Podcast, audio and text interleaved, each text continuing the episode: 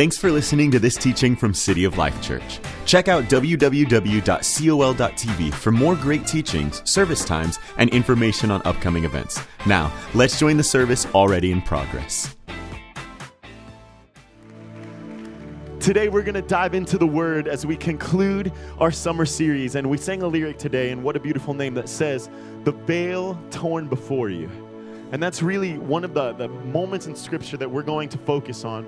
But as like I said, as we get ready for Blink, I think there's something we have to do first. Look inside and posture ourselves. Because if we're going to experience a great move of God, we should be ready as the church to posture ourselves for what that looks like. So we're going to really hone in on this verse here, Matthew 27, verse 50. Jesus is dying on the cross. And this, this is what the scripture says. But Jesus, again crying out loudly, breathed his last. At that moment, the temple curtain was ripped in two, top to bottom. The temple curtain was ripped in two, top to bottom. The title of this message today We Could Have Had It All. We could have had it all. Let's pray. Father, we thank you for what you're going to do today, for what you've already done, for how you've moved so powerfully in this room. But I pray that as we get into your word, you transform us, speak to us, build us up, make us more like you. We don't just do church as part of our schedule, we do it to encounter the living God. And we ask that you would meet us here, transform us, and equip us for what you have ahead of us. In Jesus' name. Everyone said, Has anyone here ever made the wrong choice and missed out on quite a lot? Right? Where you're like, oh, I could have had it all. it's a really bittersweet statement. Like this chorus of Adele's song is just, it's haunting we could have had it all. It's like this fiery breakup song, which I think is so funny that Pastor Janice is up here singing a breakup song when she's got like the most beautiful like high school sweetheart story with Pastor Gary. But she really tapped into it. Good job, Grand Jan. We love you. we could have had it all. Like, you know, when you're at a restaurant and you don't know what to pick, and you're like, man, I can't decide which one. And you pick one, but then someone else picks the other one you were thinking, and yours comes to the table and it's vitamin sized. Do you know what I'm talking about? I hate when gourmet stuff comes out and it's like a breath of burger. You know, it's just like, and then someone else has like the jumbo portion. you're like, ah, I could have had it all. you know, or like you you're debating between cars and you're like, which one do I want to purchase? And you buy one and it like breaks down the next week and you're like, ah, could have had it. I made the wrong choice. I have a little fun fact to, to share about myself with you guys, and I, I, hope that it doesn't like change your view of me because this is a really great uh, skill that I have. It's something I'm really amazing at. Um, I am the best at the Deal or No Deal arcade game that you've ever seen. Like I don't know if you've seen that. Ga- I know I'm human, guys. Don't don't elevate me too high. I'm human. I'm just very good at Deal or No Deal, the arcade game. Okay? Do you have uh, who has seen this game? All right. All right, so it's like the TV show, but it's an arcade game, and there's no real money involved except yours, and you lose it. So I'm very good at it. It's this giant screen, and they have all the cases, and you get to see like where the million is, and then it mixes them all up, and you have to pick it, and then you play the game as usual. So I'm extremely good at this game. Uh, and anytime that I'm playing it in an arcade, I always kind of get all the attention because I start screaming, I start saying, no deal, and I get really enthusiastic. And uh, anytime it happens, it's a scene. Like I remember one time I was playing and I had the entire arcade surrounding me, all three people. And it was so intense. Okay, so I'm going through the whole game. I was like, I got the million. I got the million. I know I got the million. I'm eliminating cases, eliminating. It gets to the end, and you know there's only two cases left. You have your case and the case that's on the board. And then they offer, Do you want to trade cases? The only cases left are the million and 25 cents. And the whole game, I've been saying, I got the million. I got the million. And so, uh, and everyone's like chanting my name, both of them. And uh, so everyone's chanting, and I say, no deal. And uh, it turns out I won the million because, like I said, I'm the best at this game. And I left the arcade with three Tootsie Rolls. I was really proud of myself. but I think often we find ourselves in situations in life where it's like, all right, I made my choice. Man, I got 25 cents. I could have had the million. I could have had it all. Have you ever made a choice that you regret?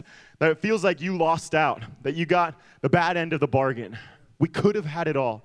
Adele screams it in this song. She's singing about a relationship that could have been and it fell through and her soul is aching. It's the reason I think this song went to number one and stayed there for so long because she taps into emotion we all know. We could have had it all, but we lost it. We made the wrong choice. Things went wrong. And regret, it, it, it it rips through all of our lives. It affects all of us. And I want to lay some groundwork here so you can kind of see where I'm going to go with this. I want to define what the kingdom of God is because we talk about the kingdom all the time. The kingdom of God, the Bible teaches us, is righteousness and peace and joy in his spirit. It's his it's his divine order, it's his presence, it's his glory, it's his goodness. The kingdom of God is everything that we're meant to experience. But I really hope that you can understand the presence of God, the kingdom of God was not always as accessible to us as it is today. We're going to go into some Old Testament theology, and I hope you can follow me here today. I'm going to make sure that I make it as easy to navigate as, as, as we can. But today, you can be sitting in the most obscure place, like an Arby's. I don't know why. That's the most obscure place that I could imagine. The fries are really good, though. I just can't imagine what would bring me to an Arby's. Like, I'm not talking about drive I mean, sit, dine in Arby's, okay? That's a unique moment in life. Like, I'm dining in Arby's. I don't know why I'm doing this. I'm dining in Arby's, and I just for a moment say, Hold on, everyone. Jesus, thank you for your presence.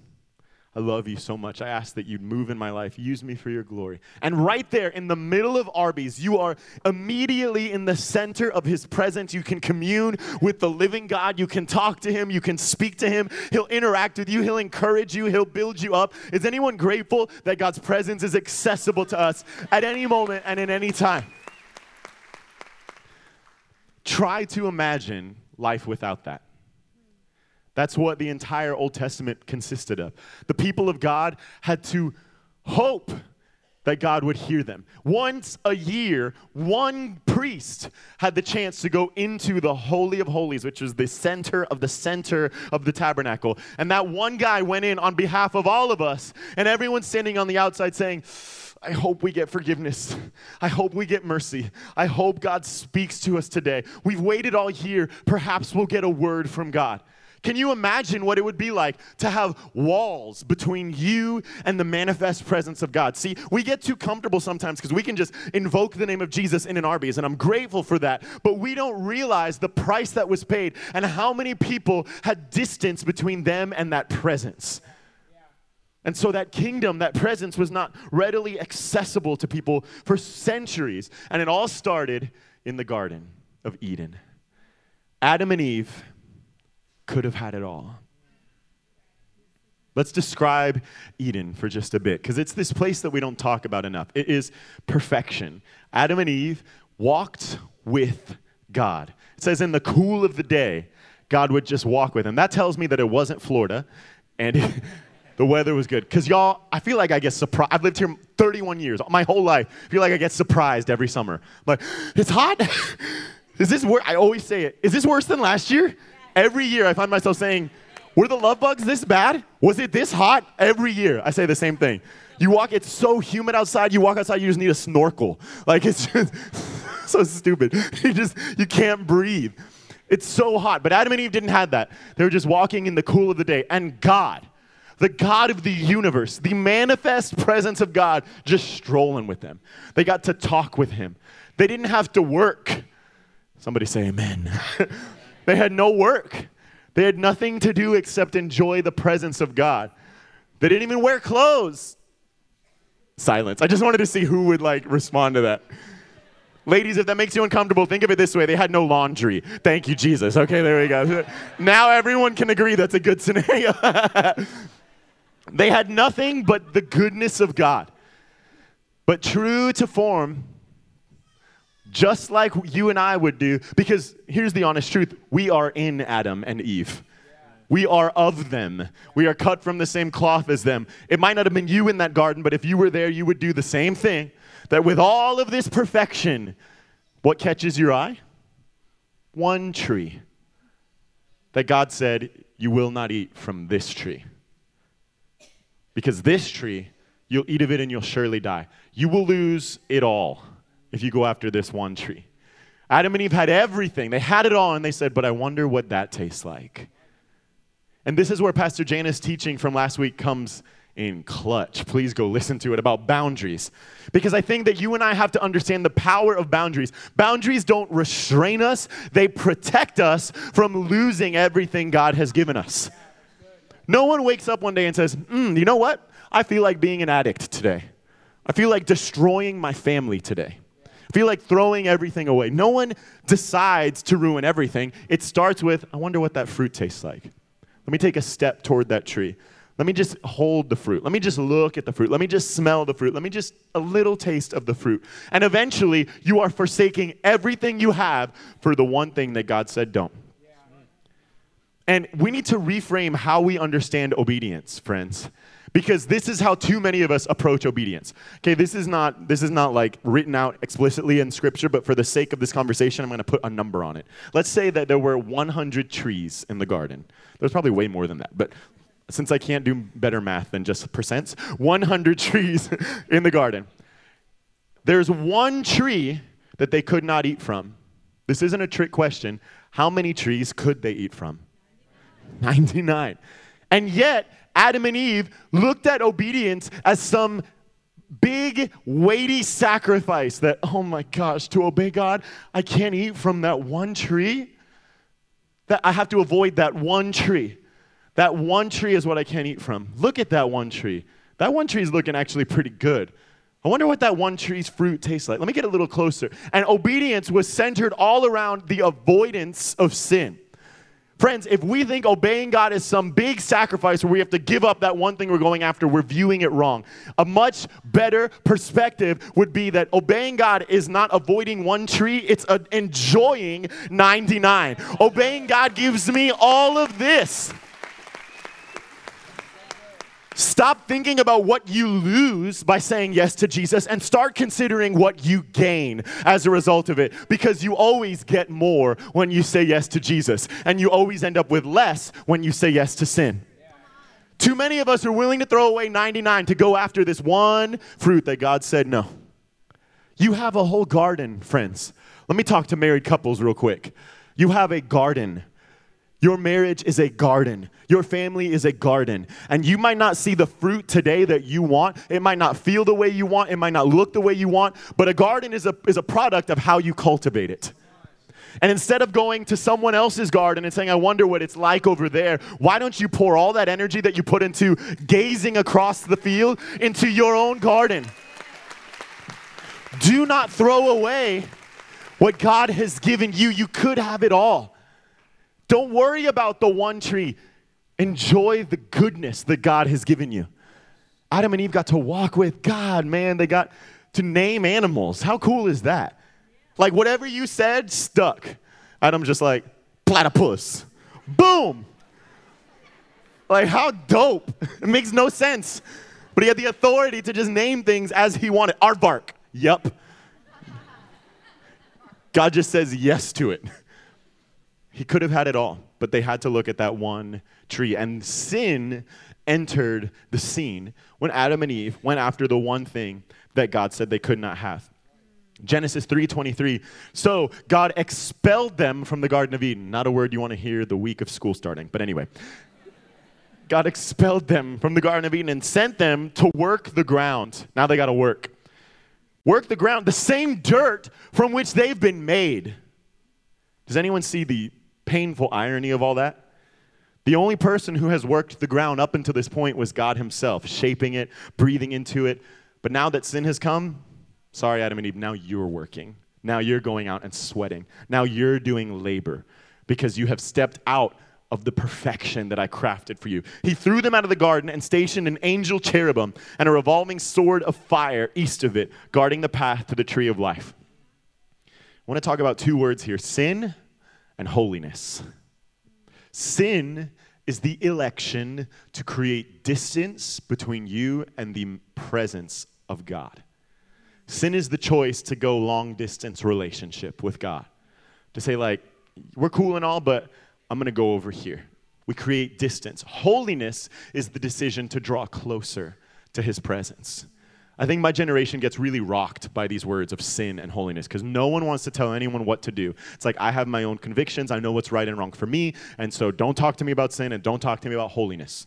You know, and that's how we so many of us operate. But friends, I understand that you like intimacy. I understand that you like, you know, love and, and heart-based things, and I, I operate much the same way. But we have to have standards. Without standards, the heart is going to lead us astray sin and holiness, if we'll attach these words to our own craving for intimacy, it can illuminate some things. Sin is basically saying, I am pulling away from intimacy with God. I am distancing myself from the center of His love, from the center of His goodness. Holiness is saying, I'm drawing closer to Him. And everything that's attached with that, because if I get closer to purity, I have to become more pure. If I get closer to perfection, I have to lay down my imperfections. If I'm gonna get closer to God Himself, there are certain things that just can't go there with me. And that's why we allow God to transform our lives. Religion is not behavior modification, it is heart transformation. I don't stop cussing and stop drinking and stop going certain places because I'm trying to be holier than thou. I do it because He's holier than everything. And to get close to Him, my life has to transform.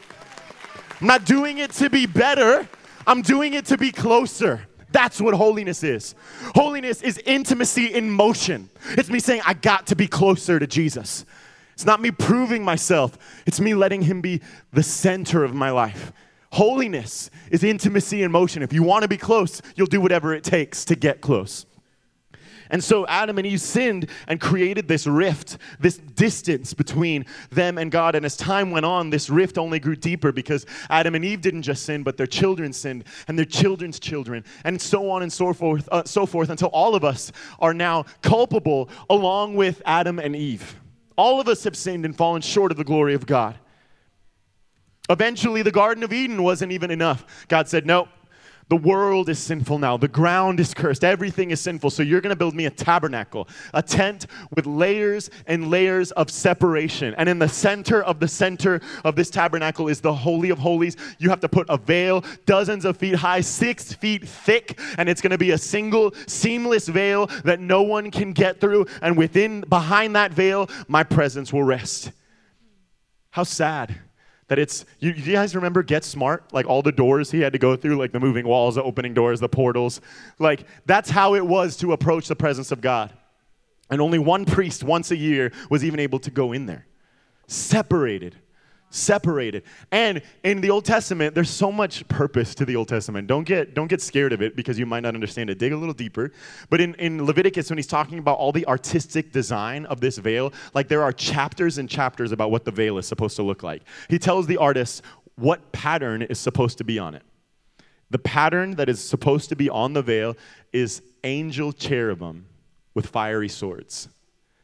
Because this veil represents the same angel that separated Adam and Eve from the garden, and the veil is a representation of the separation that has always been there, that we erected between ourselves and God. It's a physical representation of sin separating us from the fullness of His presence. And let me tell you what, like we're getting ready for Blink, there's some scary stuff in Blink, and people are, are always like, oh, I'm scared of demons. Okay, demons might be creepy, but you know what I'm actually scared of? An angel warrior with a fire sword pointed at me. That would freak me out. Because with a little demon, I know the name that eradicates that demon. But you talk about an angel commissioned by God to keep me out of a place, I'm scared.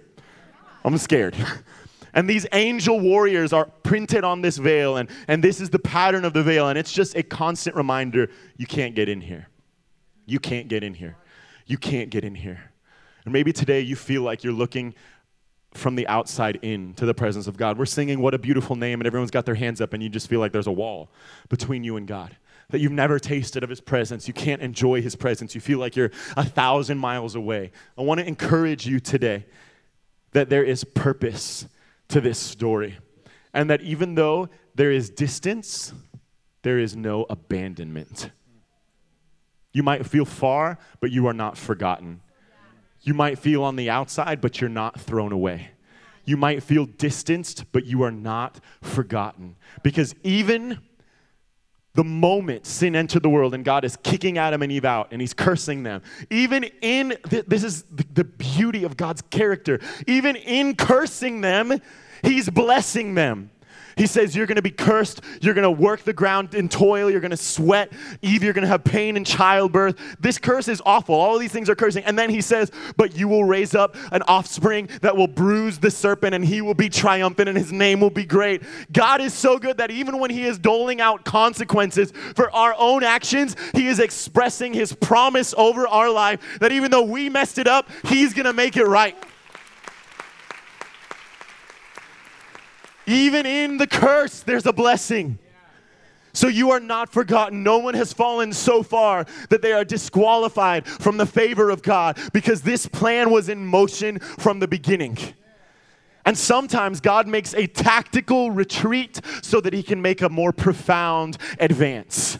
And throughout scripture, I see the presence of God retreating into Eden, into the tabernacle, into the temple, into Mary and then it's pulled all the way back. Only one person on the face of the earth is holding the presence of God. And then suddenly, boom, onto the scene, the full manifest presence of God in Jesus Christ Himself. And what was housed in a garden, what was housed in a tabernacle, what was housed in a temple, what was housed in a 14 year old virgin is now been released upon the earth for the benefit of not just the Jews, but the Gentiles, for men, for women, for young, for old, for rich, for poor. He pulled back so He could advance. God pulled back the same way that an arrow is pulled back so that he could advance later. And it's much the same way in your life. If God seems far away right now, get ready because it means he's going to rush in to your situation. He's going to rush into your life. Take hope because it's his nature and his character. God is never far away from those who call on his name. When we draw near to God, he draws near to us. And so, why am I talking about this right before Blink? Because you can't share something that you've never experienced for yourself. Yeah. It, it has no oomph to it. I wish I could put a better word to that, but I think you feel me. It's like me recommending food I've never tasted. It just doesn't work. I have no urgency. Like, hey, you should get that. I heard it's good. Okay, so what? You heard it's good. But you try to get around me when I'm tasting good food. You try to get around, you try to keep the room quiet when I'm eating good food. I will make a public announcement. I'll literally clank my fork down and say, This is the best French fries I've ever had. I've done it. I'll, I'll, look at the table next to me. You guys try, you want some of this? You, got, you guys got to try some of this. Because once I experience it, I have the urgency, the authority, and the motivation to share it with those around me. If we're going to be a church that is bringing the hope of Jesus to our city, we can't just say, hey, go try this. I heard it's good. No, we have to say, I have experienced Jesus for myself. He's transformed my life. His presence is my everything. You have to know him for yourself. I think the reason so many people are scared of evangelizing, of sharing Jesus, is because they haven't experienced him for themselves. It's why so many people default to just uh, go to my church and my pastor will tell you about that. I mean, yeah, we're here to serve, but you tell them. You should have a story to tell. You should know how, if you can't lead someone to Jesus, it's because you haven't led yourself to Jesus. You should know how to get into his presence on Monday morning and on Tuesday morning and at Arby's and at every moment of the, of the day. You should know how to get into this open door of his presence because the whole purpose of this plan was so that his glory could be accessible to us. So don't forsake that privilege. You have Eden open to you once again. Don't stay on the outside. Go right into his presence and learn how to bring others there with you. Jesus, this text scripture, crying loudly, breathed his last. And at that moment, the temple curtain was ripped in two, top to bottom. I love the signature of God. This thing ain't gonna rip from the bottom up, because then y'all might think a person did it but from the top down, this six feet thick veil is being torn into the angel cherubim, the fiery sword. Done is the day of man and God being separated. When Jesus gave up his life, when he stretched his arms out, he bridged the gap between God and us, and the veil has been torn before him. We could have had it all in Eden, but Jesus brought it all back to us on the cross. He restored to us everything that we lost so that we could know the intimacy, know the love, know the joy. And if you don't know it, you can. Oh, but I'm about to preach because so many of us misunderstand the power of this moment, the veil being torn. Yes, Jesus tore the veil so that you could get in. But an even bigger reason, he tore the veil so that God could get out into the earth. So it wouldn't be limited to just a certain people group or a certain person or one time a year, but that his presence would rush through the earth every moment of the day and every creature, every creed, every tongue, and every race could know the manifest presence of God. When that veil was torn in two, joy was released. When that veil was torn in two, healing was released, peace was released, power was released, and suddenly what was housed in the tabernacle is flying through the earth. There is this 24 karat magic in the air that the presence of God is being displayed through the earth for people to experience in their homes, in their cars, in their living rooms, and at any moment of the day head to toe, so player. For us to know the fullness of his presence, for us to know him. And so the purpose is that we share it, that we let others experience that same glory. Or maybe you're too saved to remember what it feels like to be without it. Sometimes the problem is that we're too saved, church. Brooke Ligertwood says it this way, who wrote that song? What a beautiful name. She says, I still remember the metallic taste of a life without Jesus. Can anyone remember what that tastes like? That empty, metallic, dry life without Jesus. If we forget who we were, we forget who He is. If we forget what He brought us from, we don't know how to relate to others who are still bound in it. We need to remind ourselves who we were without Him. And when we see others who have that same face, if you were in depression, you have a gift to spot depression in others. And when you see someone else in it, you don't say, Oh, I'm better than you. you say, No, I am you. The only difference between me and you is Jesus. Let me show you what changed my life. Don't be too saved. The purpose of all of this is so that we can walk with God like Adam and Eve, but that we don't do it alone. That we grab someone's hand and say, "Hey, you're on the outside of Eden, but hey, the door's open. You don't have to stay out there. Come, come walk with me. Let me show you the one who changed everything for me." Hebrews says this in Hebrews 10:19. So friends, we can now, without hesitation, walk right up to God in the holy place. Jesus has cleared the way by the blood of His sacrifice, acting as our priest before God. The curtain into God's presence is his body torn for us. So let's do it full of belief, confident that we are presentable inside and out. If you deal with insecurity right now, let this verse break it off of your life. Confident that you are presentable inside and out. Let's keep a firm grip on the promises that keep us going. He always keeps His word. So let's see how inventive we can be in encouraging each other and helping out, not avoiding worshiping together as some do, but spurring each other on, especially as we see that day approaching. Church, we can walk right up to God through the open door that is Jesus, confident that we are now presentable, not by our own merit, but by what He has done. And the response, let's be inventive, creative, strategic about how to share this with others. I'm talking about getting a notebook and saying, all right, Pastor Cassie said I can buy eight tickets, get two free. What 10 people am I bringing with me to Blink? My boss, the person who works next to me, my neighbor. Oh, his kid likes freaky movies. Boom, I'm bringing him too. Getting strategic. I know someone who last blink said, Pastor Justin, my manager always says no when I invite her to work, and she's always got a list of excuses, but this time I'm ready. Her first excuse is that she can't get off. I'm gonna take the shift that night. I'm gonna make sure the schedule has my name on it. Her second excuse is her kid. I'm paying for a babysitter. Her third excuse is that she needs time with her husband. I'm buying a gift card for them to have dinner after blink. I'm doing everything I need to do, and you're like, whoa, that sounds expensive. Is it expensive or is it worth it? Is it expensive or is it inventive? Is it doing what it takes to share the same glory that you have been given?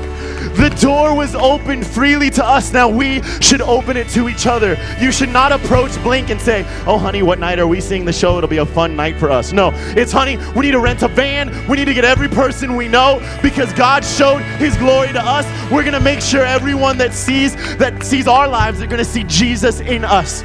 It's time to go crazy, church, to share this free access to his presence that we have been given. And when we do, there's going to be a long line of people that can walk in the same freedom that you and I have. Oh, what a joy to share it.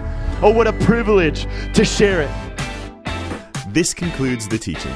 If you'd like to support what God is doing here at City of Life, click on the Give button at www.col.tv or text a dollar amount to the number 855 997 6900. We hope you'll join us again.